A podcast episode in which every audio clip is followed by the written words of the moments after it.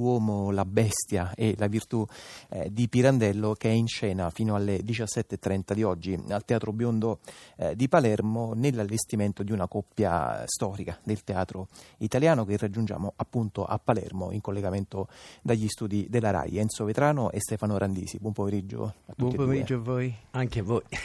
Allora, intanto sì, una commedia, L'uomo, la bestia e la virtù, che Pirandello ci teneva molto a sottolineare, più il suo carattere di apologo, Vetrano e Randisi, no? È una specie di apologo in 3 atti del 1919, che Pirandello poi aveva tratto, come faceva spesso, da una sua novella di qualche anno prima, che era Richiamo all'obbligo. Cominciamo intanto a raccontare un po' questo testo, che in realtà poi fa parte proprio del vostro repertorio. Sì, perché è uno spettacolo che abbiamo fatto diversi anni fa, ma che continuiamo a portare in giro, visto le richieste e l'esito che ha avuto. È, come dicevi tu, un apologo, è grottesco come tema. E racconta di questo professore Paolino che all'inizio della commedia si presenta come un difensore della logica contro l'ipocrisia della società in cui vive, e è definito da Pirandello come il trasparente professor Paolino, professore che insegna e ha come allievo un ragazzo figlio della signora Perella e del capitano Perella. Ecco, in sintesi, il capitano Perella, che è considerato la bestia da Pirandello, è un capitano di marina che si è fatto una vita altrove, e la moglie si è consolata tra le braccia del professore. Per cui lo spettacolo comincia con una situazione in cui la virtù, che è la signora Perella, in realtà è incinta dell'amante, e di questa gravidanza sono tutti e due in preoccupazione di farla rendere ufficialmente figlio del capitano anziché del professore. Questo era uno spettacolo che, appunto, quando fu messo in scena per la prima volta, il pubblico praticamente rigettò in maniera anche quasi abbastanza violenta rispetto alla accoglienza che di solito avevano le rappresentazioni di Pirandello. Vi siete chiesti, vi siete spiegati il perché? Sì, ma perché oltre che uno spettacolo grottesco, è uno spettacolo anche molto violento. La definiva anche una farsa Pirandello. Innanzitutto, mettendolo in scena oggi, a distanza di 100 anni, c'è un discorso sulla violenza sulla donna formidabile. Questo signor Paolino che per far piacere alla bestia, far diventare attraente la signora Perella, la trucca da puttana, quindi una cosa, la presenta al capitano, ed è un discorso davvero sulla violenza terrificante. E poi chiaramente, anche se pensiamo al 19, tutto il discorso del tradimento, delle cose, quindi era un tema scabroso e scandaloso sicuramente, certo. Ma lui ha voluto calcare proprio la mano su questa volgarità, proprio per mettere alla berlina quello che lui considerava il perbenismo. Stiamo per ascoltare un momento dallo spettacolo che state per eseguire dal vivo dagli studi della RAI di Palermo. Volete raccontarci che pezzo dello spettacolo è? Questo è l'inizio del 2° atto, in cui il professor Paolino, che sta sistemando, facendo in modo che il professore, che la bestia, quando arriva, venga eccitato dalla moglie al punto tale da consumare con lei, da fare appunto il suo dovere, sta cercando di imbonirsi anche il figlio, dandogli dei voti nel quaderno, in modo che quando il papà torna sarà contento del fatto che il bambino è tanto bravo a scuola. Enzo Vetrano e Stefano Randisi. E qua possiamo segnare un bel 9. Un altro 9, che bellezza! E così fanno 3 8, un 10 e 2 9. E tu lo mostrerai a papà appena arriva questo quaderno. Altro che. Perché badano, no, bisogna far di tutto quest'oggi per lasciar contento papà.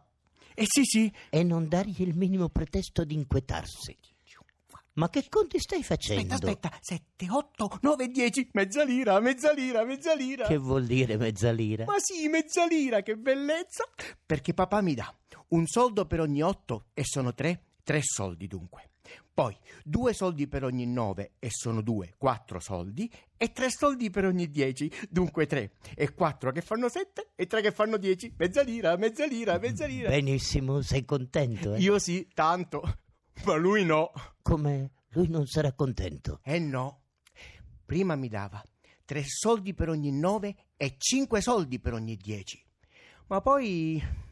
Visto che tu li semini, gli 8, i 9 e i 10. Ah, così ha detto che io li semino. Sì, ha preso il quaderno l'ultima volta e l'ha buttato in aria gridando: ma per Dio, li semina questo professore, gli 8, i 9 e i 10. E si è arrabbiato. Tanto, e ha ribassato la tariffa. Allora aspetta, nonnotto mia, ribassiamo subito i punti. Segniamo 5, segniamo 6 e segniamo 7. Ma no, è la mezza lira. Te la do io la mezza lira. No, no. Ma sì, figliolo mio, mi immaginavo che papà dovesse essere contento, ma se invece mi dici che si arrabbia, per te è la stessa cosa, che te le dia io o che te le dia papà, non è vero? No, io voglio i 3, 8, i 2, 9 e il 10. Ma non te li meriti in coscienza, figliolo mio, non te li meriti proprio. E allora perché me li davi? Perché non sapevo che cosa sono soldi e un dispiacere a papà. Non bisogna far dispiacere a papà e bisogna essere lieti tutti, anche tu, con la tua mezza lira che ti dà in premio di nascosto il tuo professore. Bada, non dirne niente a papà. No. Te la do perché anche se non meriti i 10 e i 9, un premio pure te lo meriti per i progressi che fai. Come mi hai scritto nel libro? Benissimo, come ti ho scritto nel libro. Ecco qui, e così il professore si fa in modo che anche il figlio sia contento di questa sua trasgressione, di questa sua... In effetti c'è una complicatissima anche contabilità scolastica. Senta, Stefano Randisi, tra l'altro lei interpreta la parte del minore, sì, del bambino, come mai questa scelta così... Ma è una scelta che abbiamo voluto fare innanzitutto perché noi amiamo non mettere da parte certi ruoli e farli diventare minori. Tutti i ruoli secondo noi devono avere una grande importanza e quindi io ho scelto di fare il bambino proprio perché in questo modo diventava anche questo uno dei ruoli principali. E poi perché in realtà... lavoriamo molto sulla credibilità, sulla verità scenica, e il fatto che un adulto come me possa interpretare la parte di un bambino a un certo punto deve dimenticarsi, si deve fare in modo che io attraverso i miei sentimenti, le mie emozioni, i miei movimenti sulla scena diventi veramente quel bambino, e devo dire che è un'emozione che mi ritorna dal pubblico quando faccio lo spettacolo. Prima, introducendo appunto la nostra chiacchierata, parlavo del vostro rapporto con Pirandello, e in effetti il viaggio nell'opera di Pirandello voi avete deciso di proseguirlo non soltanto sulle scene del teatro, ma appunto avete così virato verso l'audio visivo, perché da qualche tempo, da un anno circa, avete realizzato un film documentario che si intitola Per mosse d'anima, con la collaborazione di Rai Cinema, è dedicato appunto all'opera di Luigi Pirandello. Vogliamo raccontarlo un po' questo lavoro? Per mosse d'anima sono tanti frammenti di Pirandello, oltre che a lettere, pensieri suoi, che si sviluppano pian piano in questo nostro documentario. Si passa da brani di Trovarsi a brani dal Beretta a Sonagli, L'uomo dal Fiore in Bocca, I giganti della montagna. Ci sono anche e quasi tutte queste scene sono state girate dal vivo. Per esempio L'uomo dal Fiore in Bocca in una stazione abbandonata, un pezzo di Ciampa del Beretta a Sonagli in una stalla. E in più ci sono tante interviste ai nostri attori che parlano del nostro lavoro, e quindi è un lavoro che ci ha molto, molto anche emozionato nel farlo. È come se fosse una biografia di Pirandello fatta attraverso i nostri spettacoli su Pirandello e il nostro studio su Pirandello. Ci sono brani di spettacoli che abbiamo realmente fatto, ma anche delle scene come per esempio La giara, che non abbiamo mai fatto sulla scena, però abbiamo ambientata in un uliveto dentro una giara vera, in una campagna siciliana, e il tutto diventa un motivo in più per ritrovare Pirandello. E poi non abbiamo resistito a introdurre nel nostro documentario Però non possono parlare due personaggi a cui siamo per ora molto legati, di Franco Scaldati, che sono Totò e Vicè, che fanno tutto un percorso, partono da un bosco, da Sicilia, vanno sul treno, arrivano fino allo studio di Pirandello che è a Roma, in Via Mentana,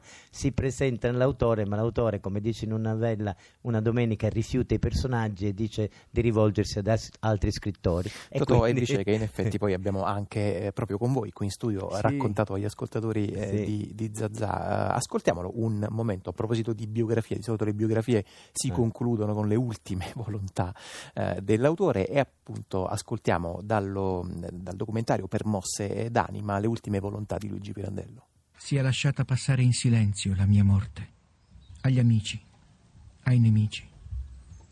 Preghiera non che di parlarne sui giornali, ma di non farne pur cenno, né annunzi né partecipazioni.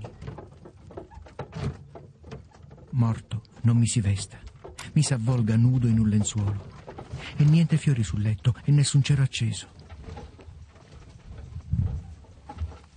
Carro d'infima classe, quello dei poveri, nudo, e nessuno m'accompagni, né parenti né amici.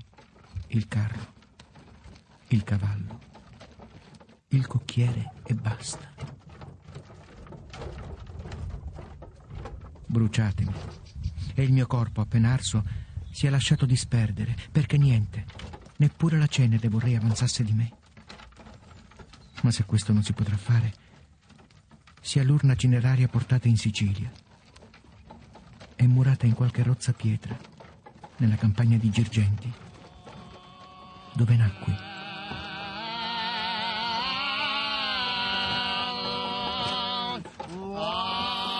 Qualche rozza pietra nella campagna di Girgenti, lì che Luigi Pirandello chiedeva di passare l'eternità, accompagnato in questo caso dal canto dei fratelli Mancuso, Enzo Vetrano e Stefano Randisi. Vogliamo ricordare agli ascoltatori quali saranno le prossime date della tournée di L'Uomo, la Bestia e la Virtù? Adesso abbiamo subito il 5 a Valdagno in provincia di Vicenza, poi andiamo a Locarno per 2 sere, il 10 e l'11 febbraio, poi saremo ancora a Iesi e a Sant'Elpidio a Mare. Va bene, allora io ringrazio davvero molto Enzo Vetrano e Stefano Randisi, ricordo l'appuntamento alle 17.30, alle 5.30 di oggi al Teatro Biondo di Palermo con L'Uomo, la Bestia e la Virtù di Luigi Pirandello. Grazie. Grazie a voi.